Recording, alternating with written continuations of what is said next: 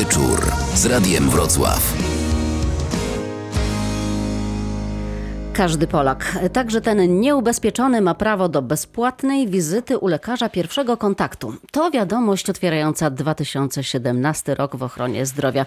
W dzisiejszym radiowym oddziale ratunkowym sprawdzimy, czy rzeczywiście tak jest, bo okazuje się, że sprawa wcale nie jest taka oczywista.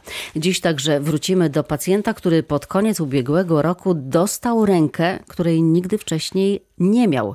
Sprawdzimy, jak się czuje kilka tygodni od pionierskiej operacji we wrocławskiej klinice. Zapraszam Elżbieta Asowicz. Publicystyka w Radiu Wrocław. Nowy rok zaczął się mocno. Zresztą zwykle w styczniu ogłaszane są nowe rozwiązania. Jedno z najważniejszych to zapowiadane już e, wcześniej przez wiele miesięcy przez Ministerstwo Zdrowia rozwiązanie dotyczące leczenia osób nieubezpieczonych. Może na chwilę teraz oddam głos ministrowi zdrowia Konstanty Radziwiłł. To jest, można powiedzieć, taka abolicja dla wszystkich tych, którzy w sposób nieuprawniony udadzą się do lekarza, skorzystają z wizyty. Obliczyliśmy, że jest to rozwiązanie, które będzie nas kosztować bardzo niewiele. Samo ściganie osób, które są w tej sytuacji dzisiaj, jest bardziej kosztowne niż pieniądze, które należałyby się Narodowemu Funduszowi Zdrowia.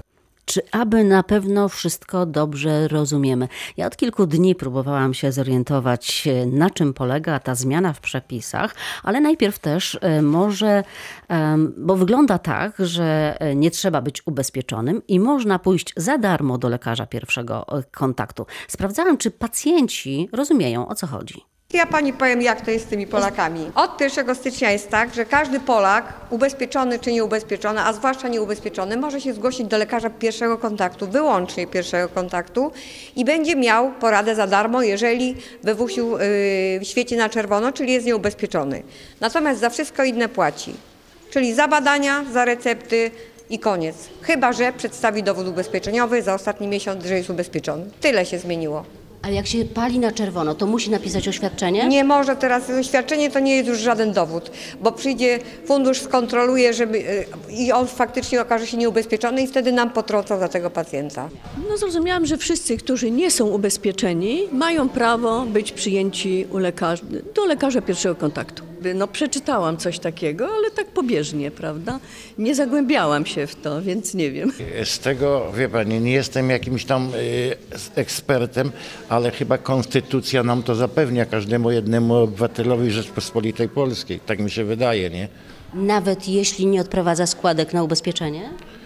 Wie pani, no nie chciałbym się, wie pani, komukolwiek na, narazić, nie? Wie pani, bo z drugiej Pan strony... płaci na ubezpieczenie, ja też płacę, nie? Wie pani, powinno w jakiś to sposób być sprawy uregulowane, nie?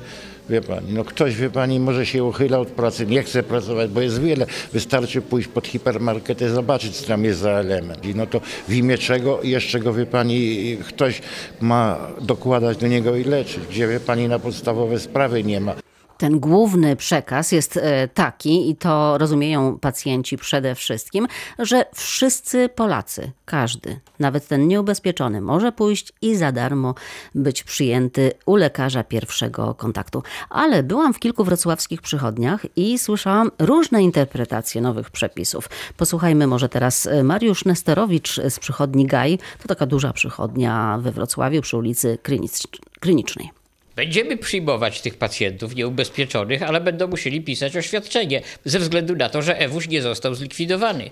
Pacjent, który w, na czerwono będzie się wyświetlał we WUŚ-u, będzie musiał pisać oświadczenie, że odprowadza składki ubezpieczeniowe. Innych wytycznych nie mamy. Dobrze, ale my słyszymy, pacjenci słyszą, że każdy, bez względu na to, czy płaci składki, czy nie płaci, ma prawo do bezpłatnej opieki i do wizyty y, u lekarza pierwszego kontaktu. My to też słyszymy słyszymy, ale nie ma do tego żadnego rozporządzenia. Więc w związku z tym musimy postępować e, tak, jakby poprzednie było nadal obowiązujące. Zgłaszają się już pierwsi pacjenci? Nie, nie jeszcze dzisiaj nie było takiego przypadku. Ale spodziewacie się? Oczywiście.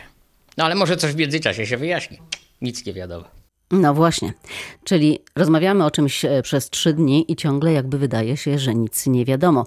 Dolnośląskie NFZ poszczegóły odsyła do Ministerstwa Zdrowia. Nie chcę komentować tej e, sytuacji. Zapraszałam do udziału w dzisiejszej audycji kogoś z resortu zdrowia, ale w biurze prasowym usłyszałam, że wszyscy są zajęci, nawet o tej porze, w nocy. Wysłałam pytania mailem i dostałam pisemne oświadczenie. Będę je cytować tutaj kilkakrotnie. Na razie jeszcze raz posłuchajmy dla pewności ministra zdrowia Konstantego Radziwiła. EWUŚ nie zniknie między innymi dlatego, że ta zasada, o której mówię, nie obejmuje na przykład refundacji leków, więc lekarz będzie musiał sprawdzić, czy pacjent posiada status ubezpieczenia i czy w związku z tym należy mu się recepta refundowana, czy też nie. No i teraz tak, czy Państwo wiedzą już więcej? Ja już wiem, ale zajmuję się tym trzy dni, a my rozmawiamy tutaj dopiero kilka minut. W studiu prezes Federacji Związku Pracodawców Porozumienie Zielonogórskie Jacek Krajewski. Dobry wieczór. Mam nadzieję, że razem wspólnie wyjaśnimy e, tę sytuację. E, chciałam bardzo, żeby ktoś e, pojawił się także z Ministerstwa Zdrowia, choćby telefonicznie, ale niestety, tak jak mówiłam wcześniej, nikt nie zechciał wziąć udziału w tej audycji. Mam tutaj oświadczenie, które otrzymałam właśnie z Ministerstwa Zdrowia. Panie doktorze, tak na początku, panie prezesie, bo pan reprezentuje lekarzy rodzinnych. Doktorze też. Tak, doktorze też. Czy lekarze rodzinni będą przyjmować za darmo nieubezpieczonych pacjentów, tak jak zapowiedziało to Ministerstwo Zdrowia. Jeżeli nieubezpieczony pacjent y, wypełni oświadczenie albo pokaże dowód ubezpieczenia, albo wyświetli się na zielono w, w EWUS-u, czyli przekładając na język polski, e, w systemie EWUS zostanie uznany za ubezpieczonego, mimo że będzie twierdził, że jest nieubezpieczony, to te trzy sytuacje powodują, że on e, nie musi e, niczego udowadniać, że, a nikt mu nie zarzuci tego, że jest nieubezpieczony. Natomiast w sytuacji, kiedy przychodzi pacjent i mówi, że jest nieubezpieczony i on wie, że jest nieubezpieczony, i on nie może podpisać oświadczenia, bo będzie to fałszywe oświadczenie, to wtedy on y, musi być poinformowany, że nie może być y, y, za darmo udzielone mu, udzielone mu świadczenie i musi pokryć koszty tego świadczenia. Czyli co się zmienia tak naprawdę od y, nowego roku? Bo było tak już w zeszłym roku, w 2016 przecież, że ktoś przychodził właśnie do lekarza, mówił, że nie jest ubezpieczony i płacił za tą wizytę normalną stawkę. Otóż biorąc za dobrą monetę to, co mm, mówił minister mm, e, Konstanty Radziwił, e, to rozwiązanie idzie w takim kierunku, aby uprościć sprawy związane z e, takim mm, nie do końca precyzyjnym działaniem systemu EWUŚ. To znaczy, część pacjentów, którzy są ubezpieczeni, ale których jest prowadzona składka, funkcjonuje w systemie EWUŚ jako pacjenci nieuprawnieni do świadczeń. Czyli czerwoni. Czyli czerwoni. I mm, aby mm, ci pacjenci mogli otrzymać y, świadczenia tak, jak im się należy, e, bo partycypują w, mm, w składce, e, Tacy pacjenci muszą wypełnić oświadczenie, albo jeżeli posiadają przy sobie e, dowód na to, że opłacają składkę ubezpieczeniową, pokazują taki dowód ubezpieczenia. I na tej podstawie my tym pacjentom udzielamy świadczeń oni są normalnie traktowani jak ubezpieczeni i korzystają z tych świadczeń przez okres 6 miesięcy. Tak, ale to już było. Tak, tak było, to nic się nie zmieniło w tej, w tej kwestii. Tak, ale jeżeli jest taka sytuacja, że pacjent nieświadomie, nieświadomie oświadczenie podpisał, po czym zorientował się, że on nie jest ubezpieczony, chociaż był święcie przekonany, że jest, mm, to stworzono w tej ustawie taką możliwość, aby do 90 dni wstecz mógł się ubezpieczyć, czyli zapłacić tą zaległą składkę i jeżeli korzysta z systemu, no niejako ma abolicję e, na, te, na to fałszywe oświadczenie i może odwrócić bieg spraw. Natomiast jeżeli jest sytuacja, taka, której wcześniej nie było przed tą ustawą, że e, trwa w swoim uporze, otrzymał świadczenie, a no, e, zweryfikowano, że ono jest fałszywe, że on nie jest ubezpieczony, to za to, że otrzymał poradę podstawowej opiece zdrowotnej, nie będzie e, windykowany.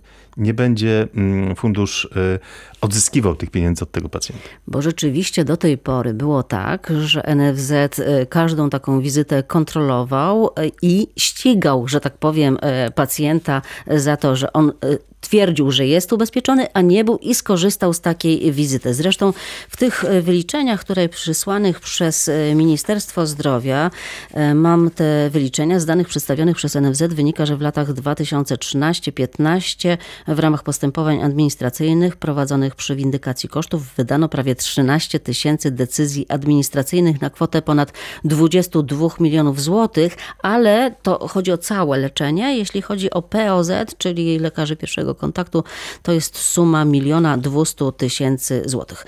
I tutaj ministerstwo twierdzi, że to nie są tak wielkie pieniądze, żeby w tym budżecie miały one znaczenie, żeby aż ścigać ludzi. I rozumiem, że taka była ta idea. Nawet nie chodzi, bo każdy pieniądz jest ważny w tym systemie tak e, głęboko niedofinansowany. No ale minister mówiąc, że ogłasza abolicję, abolicję no to mówi trochę nieważne. O, o co jest. innego chodziło bardziej? O to, że koszty windykacji, koszty te administracyjne, aby e, całą e, sprawę załatwić, były większe od odzyskanych środków. W związku z tym e, e, takie społeczne korzyści wynikające z tego, że pacjenci mają się nie obawiać przychodzić, nawet jeżeli nie są pewni tego, czy są ubezpieczeni, do podstawowej opieki zdrowotnej aby uzyskać świadczenie i mm, mm, zabezpieczyć się przed rozwojem choroby, przed e, powikłaniami chorób, czyli rzeczywiście dla siebie niebezpiecznymi sytuacjami, a także, jeżeli to są choroby zakaźne, dla innych, no i powiększeniem kosztów systemu, jeżeli by się okazało, że doszło do e, bardzo poważnego zaostrzenia, to uznano, że te koszty społeczne są na tyle wysokie, że te milion dwieście złotych w podstawowej opiece zdrowotnej rzeczywiście są warte poświęcenia i niewindykowania już tych świadków. Dobrze, panie prezesie, ale ja ciągle nie rozumiem i mam, yy, znaczy ja już rozumiem, ale mam wrażenie, że słuchacze mogą nie rozumieć tego. Gdzie tu wobec tego jest mowa o tym, że każdy Polak, nawet nieubezpieczony, może pójść za darmo do lekarza. Bo to jest trochę tak, że e, to jest taka, takie, takie. Aha, jeszcze tutaj może też zacytuję z tego pisma z Ministerstwa Zdrowia, że w efekcie przyjętych rozwiązań może się zdarzyć, że pomoc lekarza podstawowej opieki zdrowotnej uzyska także osoba, która świadomie potwierdzi nieprawdę, składając oświadczenie o przysługującym prawie do świadczeń opieki zdrowotnej. Czyli tak, ja przychodzę do pana, wiem, że jestem nieubezpieczona, nie odprowadzam składek, ale napiszę takie oświadczenie, że jednak jestem ubezpieczona. I wtedy zostanę rzeczywiście przyjęta za darmo. Tak, zamiar jest taki, żeby y, jeżeli osoba jest chora, uważa się za chorą, żeby, mm, żeby dostała opiekę. Żeby ryzyko żeby ryzyko tego, że zostanie wykryte jej oszustwo, e, na tyle mm, było niewielkie, e, w tym sensie, że zostanie ukarana, e, czy windykowane będą środki, aby jednak te osoby nie obawiały się przyjść i mm, zbadać. Oczywiście sama regulacja jest dość nieszczęśliwie sformułowana i to trzeba wprost powiedzieć. Zapowiedzi, że wszyscy będą no, mm, przyjmowani do podstawowej opieki zdrowotnej, że czy ubezpieczony, czy nieubezpieczony niech przychodzi, będzie dostawał świadczenie, oczywiście były na wyrost. To, co zostało w tej chwili już expressis verbis w tej ustawie zapisane, wyraźnie pokazuje, że dotyczy ona wyłącznie pacjentów, którzy opłacają składkę czyli tych, którzy są nieuprawnieni, a więc na czerwono w EWUSiu e, i dla nich to jest taka okazja, że nawet jeżeli nie są pewni, świecą się na czerwono, to nie muszą się z tego tłumaczyć, a nawet jeżeli się okaże, że, że oni nie byli ubezpieczeni, to i tak nie będą z tego powodu mieli konsekwencji. Ale nie Ale... uważa pan, panie prezesie, że e, ten sposób komunikowania wprowadza więcej zamieszania niż... Nie. E, jeżeli chodzi o nieubezpieczonych pacjentów, którzy nie mają takiej świadomości, a, bo są święcie przekonani, że są ubezpieczeni. Y, nie, to jest ułatwienie. Natomiast jeżeli mówimy o e, kimś, kto będzie naciągał na świadczenia, ktoś, kto jest nieubezpieczony i wie, że jest nieubezpieczony i nie ma zamiaru się ubezpieczyć, to tak, to jest sytuacja ambiwalentna etycznie. To jest człowiek, który kłamiąc, czy okłamując w rejestracji urzędnika czy, czy rejestratorkę podstawowej opiece zdrowotnej i wypełniając oświadczenie, składa fałszywe oświadczenie. I jego, to rzeczywiście takie rozwiązanie może powodować taką dwuznaczność i rzeczywiście on dostaje za darmo świadczenie. Ale pamiętajmy o jednej kwestii. On dostaje za darmo tylko poradę lekarską. I jeżeli jest tak, że on kończy na tym swoją, e, swoje oszustwo, że tak powiem, e, to mm, e, on nie będzie ścigany, windykowany przez Narodowy Fundusz Zdrowia. Bardzo rzadko jest tak, że pacjent przychodząc, uzyskując poradę, wychodzi na przykład od lekarza bez recepty na lek, bo jeżeli jest zdrowy, to on nie musi korzystać z tej porady. E, jeżeli jest chory, e, to dostaje e, po rozpoznaniu jakąś, jakieś postępowanie, jakieś zalecenia, które musi wykonywać. Rzadko kiedy są to zalecenia, które nie wymagają stosowania recepty. Więc jeżeli otrzymuje tą receptę i leki są refundowane, to już niezależnie od tego, jeżeli to jest pacjent nieubezpieczony, e, otrzymując receptę e, i e, leki refundowane na tą receptę, on już w 100% musi pokryć koszty tych leków. Tak, I bo to już się tylko mowa jest o wizycie, tylko i wyłącznie tylko o wizycie. POZ. Ale czy to trochę nie było tak, bo też pojawiły się takie komentarze, że to trochę jest nakłanianie Polaków do tego, żeby skłamali. Jak skłamiesz, to możesz iść za darmo. Panie redaktor, ja jestem lekarzem, przyjmuje codziennie wiele osób. Naprawdę e, lapsusy prawne, które się zdarzają nie od dzisiaj, e, to jest chleb codzienny nasz. My oczywiście staramy się, między innymi moja obecność tutaj jest także po to, żeby tłumaczyć, że to nie do końca jest tak, jak mówią niektórzy politycy w mediach.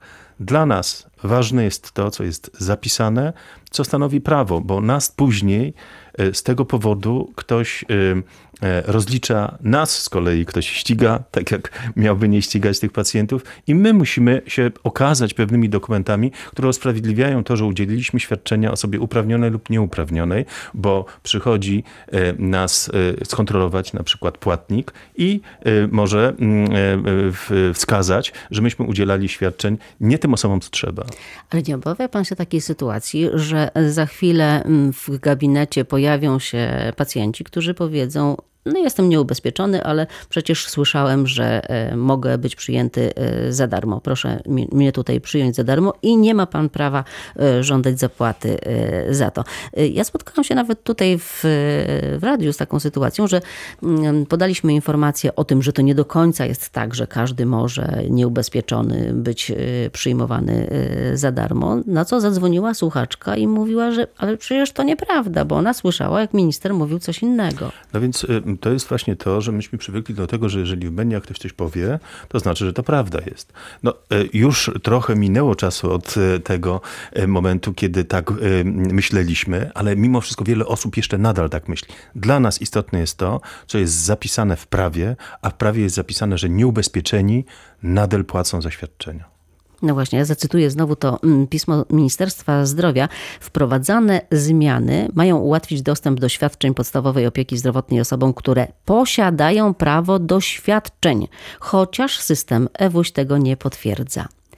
Czyli e, Czyli mówimy to, co, e, o czym powiedziałem przed chwilą, to jest e, regulacja wyłącznie dla osób, które opłacają albo przynajmniej mają przekonanie, że mają opłacone składki zdrowotne, a nie w sposób e, z premedytacją są nieubezpieczone i nie opłacają tej składki. Dobrze, teraz jeszcze pytanie, jaka to jest skala? Ilu to może być takich pacjentów? Bo Ministerstwo Zdrowia pisze, że to może, nawet sam minister tutaj też mówił o tym, że to może dotyczyć kilkuset tysięcy osób w całej Polsce. Tak. Kilkaset tysięcy to jest, y, to jest skala, jeżeli mówimy o nieubezpieczonych, tych z premedytacją nieubezpieczonych. Tak, tak, właśnie o nich mówimy. Bo y, reszta, bo tam też się mówi o y, liczbie 2 miliony, to jest właśnie skala zamieszania związana z nieprecyzyjnym ewusiem. To są właśnie ci, którzy na czerwono się wyświetlają z różnych powodów i też nie są pewni, czy są ubezpieczeni, czy nie są ubezpieczeni, ale takich naprawdę, tych nieubezpieczonych jest rzeczywiście kilkaset tysięcy i to są osoby, które trafiają do nas. Każdy z nas w większej czy mniejszej przychodni miesiącu ma kilka takich przypadków. Ale wystawiacie im rachunek ale wystawiamy im albo e, instytucji, do której możemy się zwrócić o rachunek. Bardzo często jest tak, to jest e, rzeczywistość na przykład szpitali. Mm, gdzie pacjent, który jest przyjmowany z powodu zagrożenia życia, ma udzielone świadczenie, a okazuje się, że jest nieubezpieczony, jest na przykład bezdomny. I wtedy no, koszt pokrycia takiego świadczenia, wystawienie rachunku, trzeba znaleźć instytucję, która w ogóle będzie chciała pokryć. Najczęściej jest to opieka społeczna.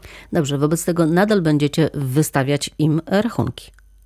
E, tym za nie, tych nieubezpieczonych. Tym nieubezpieczonych. Tak. My w podstawowej opiece zdrowotnej mamy e, taką sytuację, że przeważnie przychodzi do nas pacjent o własnych siłach e, i nie jest przywieziony na przykład karetką w nieprzytomny.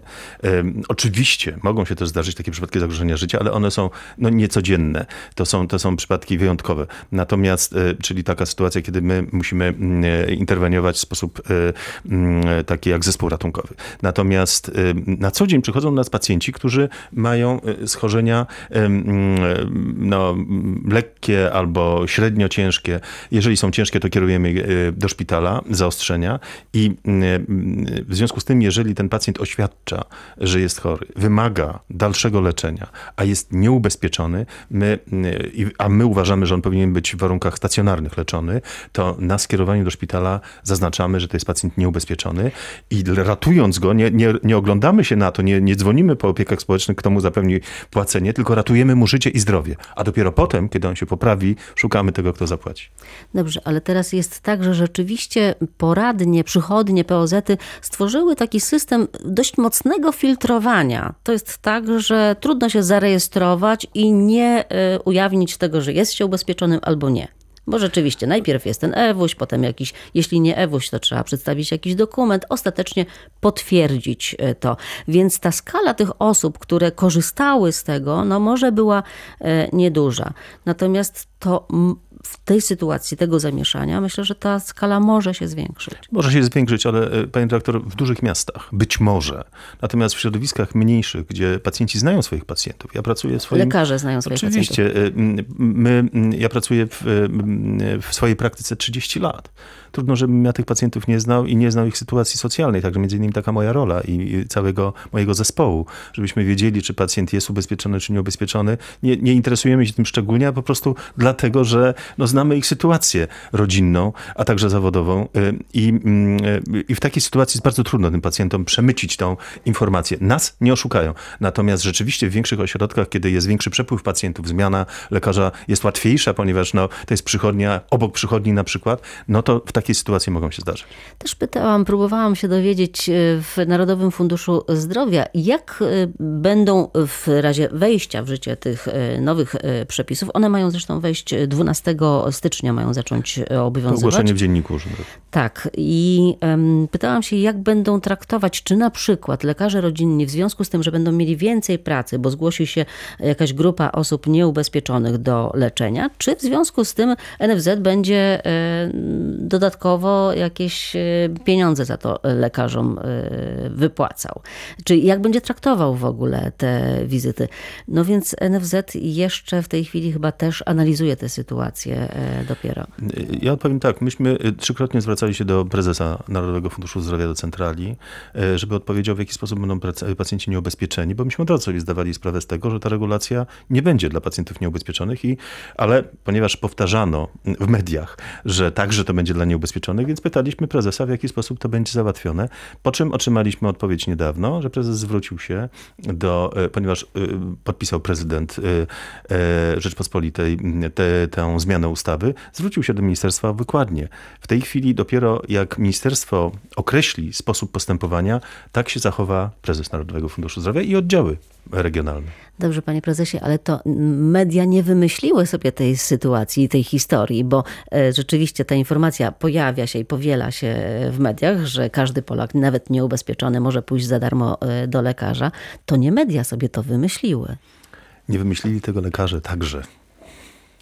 Wymyślili to ci, którzy regulują system i albo był nieszczęśliwy przekaz, prawdopodobnie e, mm, ten przekaz e, z, mm, z, e, od decydentów był na tyle sugestywny, że wszyscy to zrozumieli inaczej niż jest w rzeczywistości. Bo teraz nawet w tym piśmie właśnie, w, tej, w tym oświadczeniu Ministerstwa Zdrowia mamy jasno e, napisane, że to dotyczy osób, które posiadają prawo do świadczeń. Ja jeszcze Ja raz więcej powiem, pani redaktor. To jest także w uzasadnieniu do zmiany ustawy dokładnie taka, takie samo sformułowanie. Więc to, co mówili politycy, mimo tego, że w uzasadnieniu do zmiany ustawy, która była złożona w Sejmie, było dokładnie napisane, że dotyczy to osób, które płacą składkę. Mam nadzieję, że Państwo rozumieją już w tej chwili wszystko. Panie prezesie, w tej sprawie już dziękuję za wyjaśnienie, natomiast jeszcze jeden temat poruszymy. Publicystyka w Radiu Wrocław. Bo ta sama ustawa, właśnie nowelizacja tej ustawy wprowadza no, rewolucję, jeśli chodzi o szczepienia przeciwko pneumokokom. Wszystkie dzieci urodzone od 1 stycznia będą objęte, no to już są objęte, bezpłatnymi szczepieniami przeciwko pneumokokom. Z nowym rokiem wchodzi właśnie w życie rozszerzony kalendarz obowiązkowych szczepień ochronnych. Minister zdrowia Konstanty Radziwiłł powiedział, że wprowadzenie darmowych szczepień dla dzieci przeciwko tym groźnym bakteriom jest spełnieniem oczekiwań pediatrów i rodziców. W miastach, w których prowadzi się tego typu szczepienia już od dłuższego czasu, diametralnie spadła liczba zapaleń płuc u małych dzieci, zachorowań na ciężkie postacie choroby pneumokokowej, takie jak na przykład sepsa. I jeszcze dodatkowo, można powiedzieć, jako taki bonus do tego szczepienia, zdecydowanie spadła liczba osób starszych, które chorują na zapalenie płuc. Dlatego, że małe dzieci są w populacji nieszczepionej takim rezerwuarem pneumokoków. Minister Radziwiłł dodał, że szczepiąc dzieci ratujemy nie tylko najmłodszych, ale także chronimy przed pneumokokami również seniorów, co pokazują badania. Oznacza to w praktyce, że mamy dużą szansę zlikwidowania wielkiego problemu, jakim są właśnie ciężkie zachorowania na chorobę pneumokokową. Ja przypomnę, że to jest około 350 przypadków sepsy pneumokokowej, stu kilkudziesięciu przypadków właśnie zapaleń opon mózgowych i mózgu, które często prowadzą do nieodwracalnego uszkodzenia mózgu, także wielu śmierci. Wprowadzenie obowiązkowych szczepień e, do kalendarza, jak pan, panie prezesie, to ocenia? No to jest y, rzeczywiście przełomowa zmiana. Tu y, złego słowa się nie da powiedzieć. Są środki przewidziane na to w tej ustawie właśnie, o której rozmawialiśmy, tak nieszczęśliwie sformułowanej w pierwszej części, tak w drugiej części te sp- zmiany dotyczące szczepień i wyraźne wskazanie, jakie środki będzie budżet państwa przekazywał na kupienie tych szczepionek, pokazuje, że to nie jest efemeryda, że to nie jest wymysł na chwilę, tylko to jest już stałe wprowadzenie pewnego elementu, na który całe środowisko czekało bardzo długo. To, co powiedział minister Radziwiłł, jasno pokazuje, jaki to był ogromny problem, jeżeli chodzi o zachorowania u dzieci i chorujących dziadków, którzy kontaktowali się z tymi dziećmi, jak może zmniejszyć się ta zachorowalność i jakie, jakie duże, jakich dużych możemy oczekiwać efektów po wprowadzeniu tych szczepień już od u najmłodszych dzieci. Szczepienie jest w kalendarzu szczepień obowiązkowych i tutaj no, nie ma dowolności, że rodzic może sobie powiedzieć, a ja nie zaszczepię na przykład. Już kiedy, jeszcze pod koniec tamtego roku pojawiały się już takie opinie tych ruchów antyszczepionkowych, że a, oni nie chcą. Jako lekarz muszę powiedzieć, że każdy ma prawo do swojego zdania. I ja mam też prawo do swojego zdania i ja uważam, że to jest ruch w dobrą stronę. Trzeba szczepić, udowadniać, że się nie jest wielbłądem. W sytuacji ponad 200 lat efektów szczepień, dobrych efektów, nie ma co. Każdy może mieć swoje zdanie, ruchy antyszczepionkowe i ludzie związani z tymi ruchami mogą swoje zdanie wygłaszać. Ja mówię i powtarzam, zapytany o to, jest to przełom, świetna decyzja i tylko przyklasnąć. Najmocniej dziękuję panu za wizytę w studiu. Przypomnę, naszym gościem był prezes Federacji Związku Pracodawców Porozumienia Zielonogórskie, Jacek Krajewski. Dziękuję. Publicystyka w Radiu Wrocław.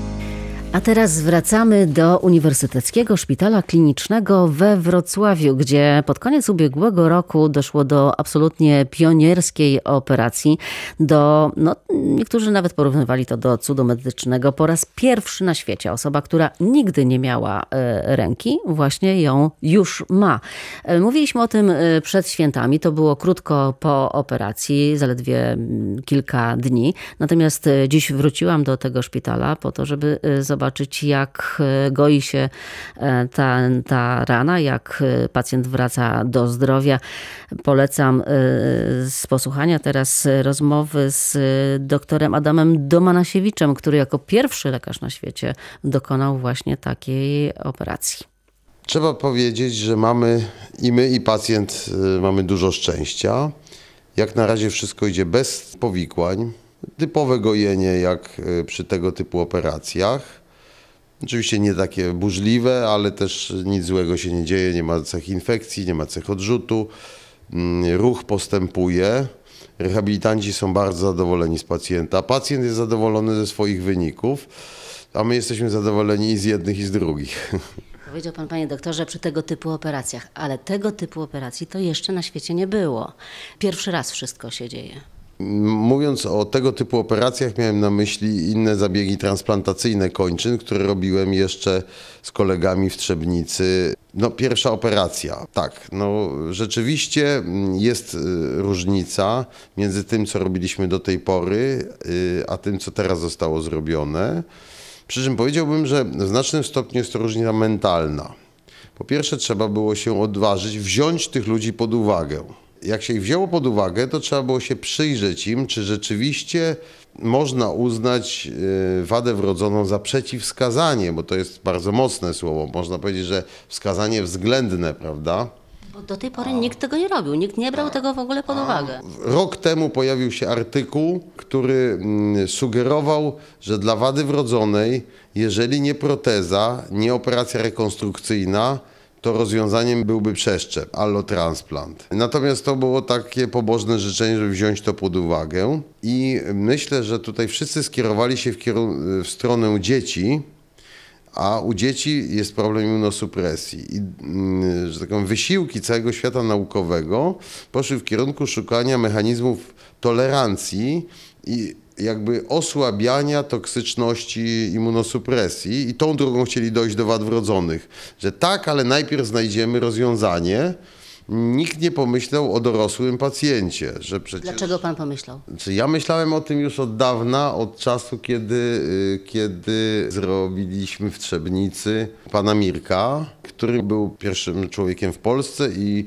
trzecim na świecie, któremu przeszczepiono ramię. I wtedy pomyślałem sobie, że skoro człowiek nie pamięta w ogóle swojej y, kończyny, nie pamięta siebie z kończyną, czyli w jego świadomości istnieje tylko on bez, bez kończyny, to jest sytuacja bardzo analogiczna do wady z punktu widzenia mózgu. Chodzi o to, żeby mózg zaakceptował, że rękę może mieć, tak? Przyjmijmy w, w grubym uproszczeniu, że mózg to jest taki kom, komputer i on ma tam wgrane programy do obsługi określonych urządzeń. I jeżeli on nie ma tego programu, to mimo podłączenia tej drukarki, włączenia prądu, on nie wyśle do niej żadnego po, po, połączenia, bo on musi mieć program dla tej drukarki.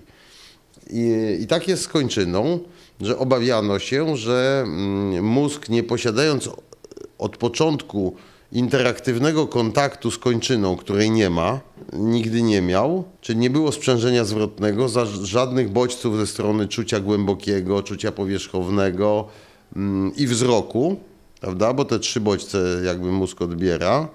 Mm, no, to oczywiście czucia wibracji, ciepła, zimna, tego wszystkiego, prawda, i tak dalej jak, będąc tego pozbawionym, wiadomo, że on nie będzie w ogóle rozpoznawał tej kończyny jako kończyny. To był znak zapytania. Dokładnie badając pacjenta, zauważyłem, że on ma szereg szczątkowych mięśni w przedramieniu i te mięśnie miały jakąś zdolność kurczenia się. One nie były nigdy do niczego wykorzystywane, bo on nie mógł efektywnie chwytać e, niczego, bo nie miał czym chwytać, prawda? Więc to były tak jakby skurcze w pustkę. No niemniej jednak na bazie istnienia tych mięśni doszedłem do wniosku, że będzie się można nimi posłużyć do zaopatrzenia nimi ścięgien, zginaczy i prostowników palców, tylko on musi zrozumieć, że ta akcja wywołuje konkretną reakcję. I nawet do dzisiaj jest tak, że on jeszcze nie bardzo wie, co porusza tymi palcami, natomiast zainicjowanie ruchu y, od zera u niego jest trudne. Trzeba poruszać mu palcami, żeby mięśnie się napięły. On się zorientował, że to te mięśnie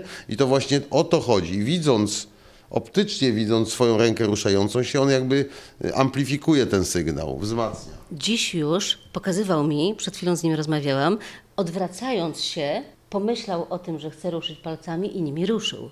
No więc mamy, mamy y, 20 dobę po zabiegu i widać jaki jest postęp. I, I to jest rzeczywiście nasza nagroda. Spodziewaliśmy się żmudnego, długiego procesu reedukacji. Natomiast tutaj się okazało, że to fantastycznie, błyskawicznie wystartowało. Proszę powiedzieć, jak wyglądała ta operacja z takiego punktu widzenia technicznego?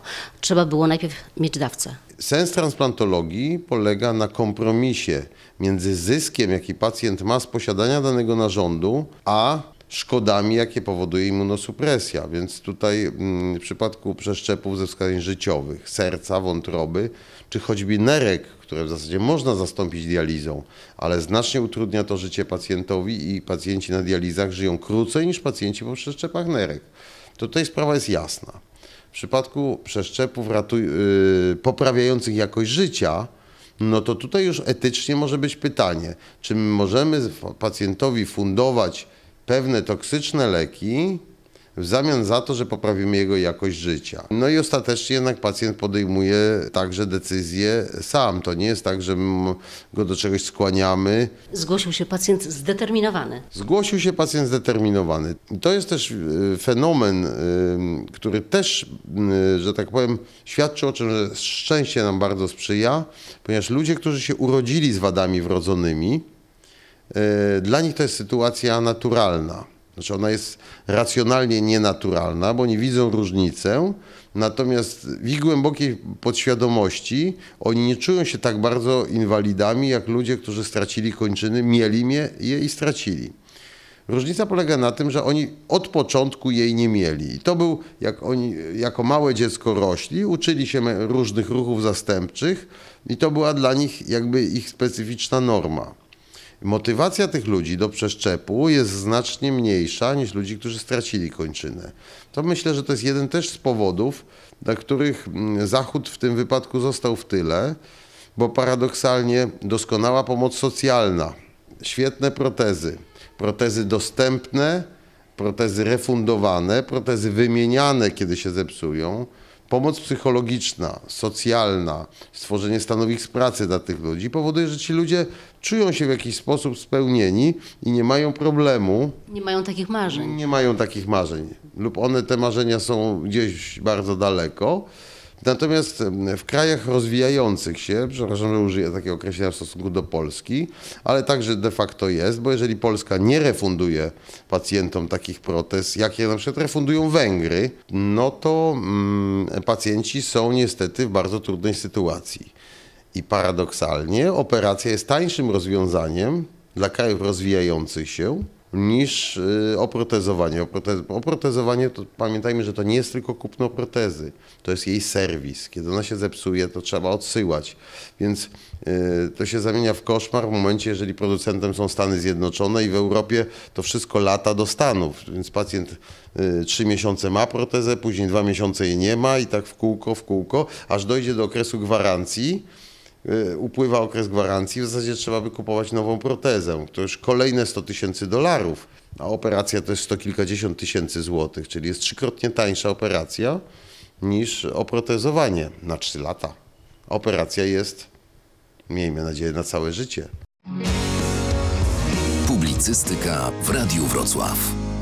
Zgłasza się pacjent, który jest zdeterminowany i bardzo chce. Pacjent poddany badaniom, kiedy jest sprawdzony, że jest zdrowy jak kosmonauta, może lecieć z nami w kosmos e, lub choroby jego zostaną wyleczone, wpisywany jest na listę aktywnych biorców i od tego momentu zaczynamy szukać dla niego dawcy. W tym wypadku nie trzeba było szukać długo, bo ten program y, naboru tych pacjentów do przeszczepienia został ogłoszony y, niedawno, to było jesienią, prawda? Dzięki mediom ogłosiliśmy ten apel, w wyniku którego uzyskaliśmy w krótkim czasie wystarczającą ilość biorców, które pozwalało nam, że każdy dawca, gdzie nie było sprzeciwu wobec pobrania wielonarządowego, mógł znaleźć swojego biorcę.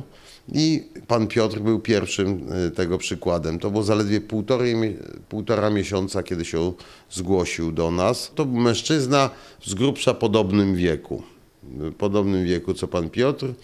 Oczywiście zgodność grupowa, antropomorficznie bardzo zgodny jeżeli chodzi o wymiary. To było też istotne, bo dzięki temu ta kończyna wygląda jak własna pana Piotra. Problem się pojawił gdzie indziej, że jednak to był zdr- zdrowy, prawidłowo zbudowany anatomicznie mężczyzna, natomiast ręka pana Piotra miała połowę średnicy y, jego przeciwnej, zdrowej ręki, więc mieliśmy problem dysproporcji wymiarów, przekrojów nerwów, y, przekrojów naczyń tętniczych, żylnych. Widziałam film i mówiąc najprościej, to y, rzeźnia trochę była. Tam były piły, poszły w ruch. no kości, do kości używa się pił, prawda? Każda gospodyni domowa robi to y, parę razy w tygodniu. Piękną strukturę mięśniową schabu bierze, wali młotkiem, tłuczkiem, aż, aż pryska po kafelkach, prawda, te, te fragmenty mięsa i to, i wszyscy oblizują się ze smakiem, jakie będą wspaniałe kotlety schabowe. Jak wyglądała ta operacja? Żeby to sprawnie przeprowadzić, musieliśmy mm, tutaj y, pójść dwo, y, dwoma zespołami. Pierwszy zespół pojechał ze mną na pobranie i równocześnie ten zespół y, od razu później przygotowywał kończynę do zespolenia. Tymczasem we Wrocławiu drugi zespół pod kierownictwem profesora e, Goska y, przygotowywał kończynę biorcy, odnajdując tam te wszystkie elementy anatomiczne, jakiekolwiek one by nie były. Ich zadaniem było rozłożyć to na czynniki pierwsze i pokazać, tego mamy tyle, tego mamy tyle, tego brakuje, tego mamy dość, a tego nie mamy w ogóle. Myśmy się w zasadzie chodzili między stołami nawzajem, porównując wymiary, zapasy, ilość tkanki, średnice, bo to na jednej sali odbywało się na dwóch stołach. W sumie najbardziej długotrwałym i żmudnym procesem było przygotowanie e, tej zdrowej anatomicznie kończyny do tej mozaiki, którą była e, kończyna biorcy, niedorozwinięta w procesie wady wrodzonej. I kiedy żeśmy już mieli e, to, że tak powiem, spasowane, to już później jakby trzecim, tym ostatnim etapem było zespolenie struktur, właściwie czwartym, bo pobranie pierwszym, dopasowanie, preparowanie, to czwartym etapem było już zespalanie tych struktur. Yy, Zespół jest dość liczny, bo jest młody, więc yy, młodzi mogli się podmieniać przy tym na asyście, yy, żeby każdy miał tą i przyjemność, i zaszczyt, i satysfakcję, i naukę z uczestniczenia w tym przeszczepie. Ile przy stole pan stał? No z przerwami od godziny 9 rano do 1.40 w nocy. Robię pewien etap operacji, przejmuje kolega, on robi to i to, później ja wracam, robię znowu coś, prawda? Później i tak żeśmy sobie na zmianę pracowali, aż w końcu żeśmy się spotkali spotkali, yy, że tak powiem, pełnym teamem przy zespalaniu i przy tym święcie, jakim było puszczenie krążenia, bo to jest naprawdę, wspominam słowa mojego szefa, który zawsze opowiadał, że to jest dla niego ten najpiękniejszy moment w chirurgii, kiedy on zdejmuje klemy z naczyń i widzi, jak kończyna robi się różowa. Czyli wraca do niej życie. Kiedy to widać? To że- widać, to widać yy, dosłownie w minutach, kiedy blada kończyna zimna zaczyna się zaróżawiać, zaczyna nabierać napięcia, zaczyna się pojawiać ciepło. To jest y, bardzo spektakularny efekt wizualny też. W tym wypadku to jest rzeczywiście pierwszy taki przypadek na świecie, więc cieszę się, że, że było mi dane y, zrobić coś jako pierwszemu na świecie. Świat już się zainteresował? Ten medyczny, bo media tak, to, to wiemy. Tak, to bardzo typowa y, była sytuacja, powiedzmy, wzorcowa. Miałem kilkadziesiąt maili od kolegów z zachodu i to kolegów z profesorskimi tytułami, nawet takich, których nie znałem, y, napisali do mnie mm, z Rosji, z Chin, z Indii. Natomiast y, z Polski y, zadzwonił y, mój przyjaciel profesor Nogalski z Lublina pogratulować. No oraz kilku bliskich mi kolegów. No, mm, świat medyczny jakby nabrał wody usta. Ja oczywiście pomijam naszą uczelnię, bo to jest zupełnie co innego, bo tutaj trzeba powiedzieć, że, że, że koledzy wszyscy mm, y, kibicowali. Y, No to jednak jest duży y, upgrade dla y, i Uniwersyteckiego Szpitala Klinicznego i naszej wrocławskiej uczelni.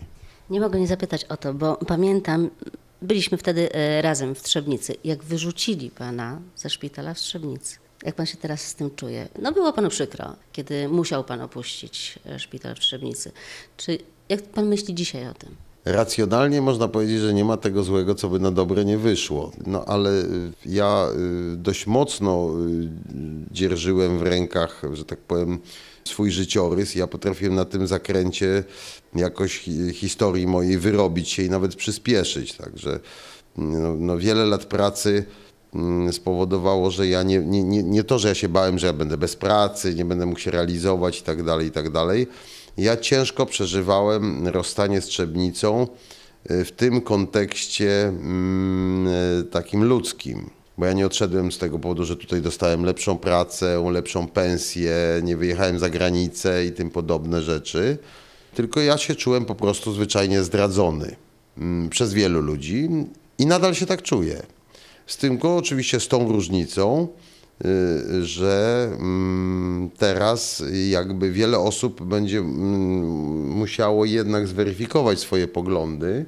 Tam starano się dorobić mi nie tylko czarną gębę jakiegoś y, awanturnika i, i, i chuligana, y, to jeszcze aktywnie podważano moje, mój dorobek naukowy i medyczny, próbując rozproszyć tą, tą, mm, to, że to nie, że to w zasadzie to on tylko tam był tam członkiem, właściwie to mm, tylko tam brał udział, coś tam. Mamy takich napęczki. Kiedy ja, mm, y, tak, tak, y, no, ówczesny dyrektor do spraw medycznych mówił, że on ma kilkunastu doskonałych y, fachowców, którzy świetnie mnie zastąpią.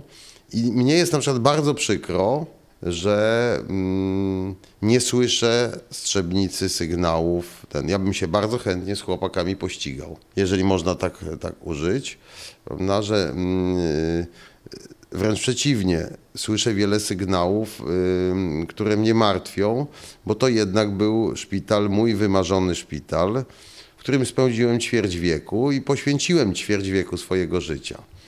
Więc jeżeli pani y, pyta, jaka jest moja obecna sytuacja, no to mogę powiedzieć tak, y, że wyobraźmy sobie, że jest to wywiad z żydowskim kompozytorem wyrzuconym z Polski w 1968 roku. I on wtedy dyrygował jakąś tam orkiestrą kameralną radia, powiedzmy Wrocław i zarabiał na poziomie suwnicowego bramowego w Pafawagu. Bo suwnicowy bramowy to był robotnik, on tworzył wartość dodaną w tym kraju, prawda?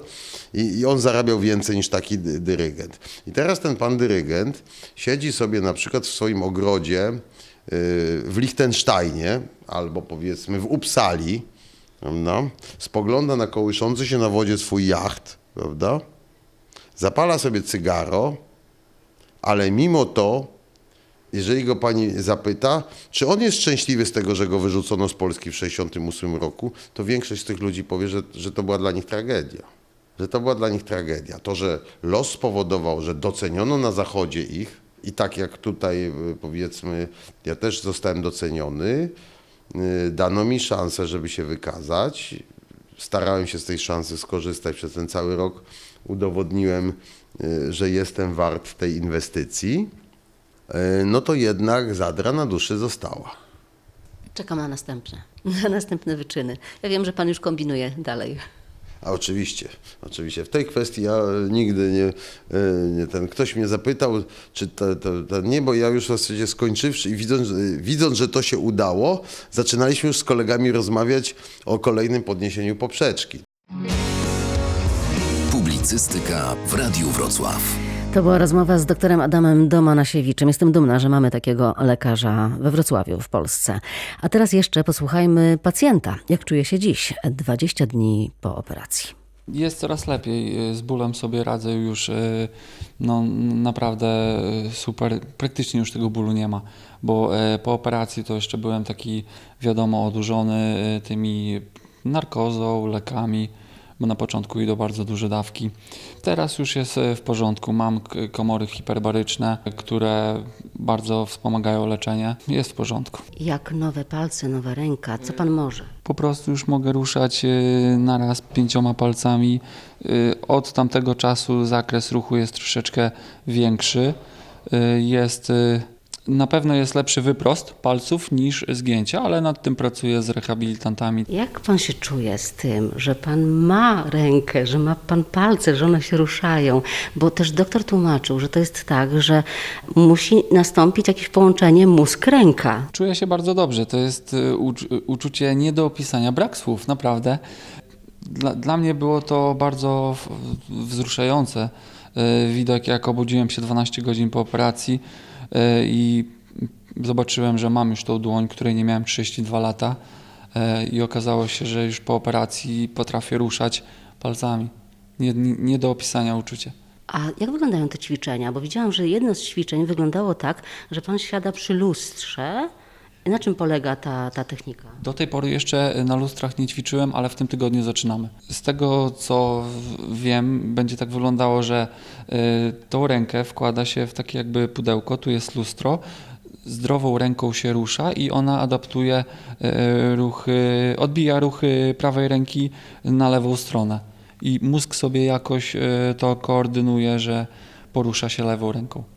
Pana mózg, rozumiem, przyjął już do wiadomości, że ma pan rękę. Tak, powiem pani, że mam takie uczucie, znaczy czucia takie jako tako nie mam. e, Za bardzo czuję takie mrowienie, ale jak widzę na przykład, mogę teraz pani pokazać, to będzie teraz wyprost, a to będzie zgięcie. Czyli mózg już coś na pewno kojarzy, że tak się wyrażę. Ale musi pan powiedzieć na głos sobie to, że... Nie, nie, mogę nawet się odwrócić. Wyprost zgięcie. Nie muszę na to patrzeć nawet. Wydaje mi się, że to jest zasługa tego, że ja kiedyś y, tą rękę, tego kikuta używałem w różnych takich sytuacjach. Nie wiem, na siłowni ćwiczyłem, może jakiś tam impuls poszedł, może coś tam się jakoś lepiej wytworzyło. Dlaczego pan się zgłosił? To jest tak, że przecież to się wiąże z poważną operacją, z bólem. Zdarzyła się szansa, jedna na milion można powiedzieć. Jestem ogromnie szczęśliwy, że to się udało. Wiadomo, było ryzyko, ale odważyłem się na to. No, no, no fakt, kosztowało to troszeczkę e, może nerwów, e, ale opłaciło się. Zobaczyłem to po prostu w telewizji, że do tej pory nie myślałem, że jest taka szansa na taką operację w Polsce. Tutaj dzięki Uniwersyteckiemu Szpitalowi Klinicznemu we Wrocławiu spełnili moje marzenia. Chciałbym podziękować zespołom e, chirurgicznym, które, które brały udział e, przy operacji. To są dla mnie e, bogowie. Wie pan, że jest pan pierwszy na świecie? Dotarło do mnie to dosyć, znaczy ja wiedziałem o tym wcześniej, że jeżeli to wyjdzie, to będzie pierwsza taka operacja na świecie, ale teraz jak właśnie wszystkie te media się zgłaszają, to dopiero powoli do mnie dociera, że to jest pierwszy, pierwszy udany zabieg taki. Pan Piotr y, opowiadał mi jeszcze, jakie ma plany, co zamierza zrobić z tą y, nową rękę. Naprawdę zaskakujące, niesamowite opowieści. Na przykład będzie mógł y, zasznurować sobie buty, sznurówki. Taka prosta rzecz. Albo przytulić bliskich swoimi dwoma rękoma. Mówi, że to inaczej zupełnie się przytula. W radiowym oddziale ratunkowym dzisiaj to już e, wszystko. Spotykamy się oczywiście za tydzień i obiecuję, że wrócimy do e, radiowej e, listy przebojów medycznych, bo takie przecież też tutaj się pojawiają. Elżbieta Osowicz, dziękuję za uwagę. Do usłyszenia.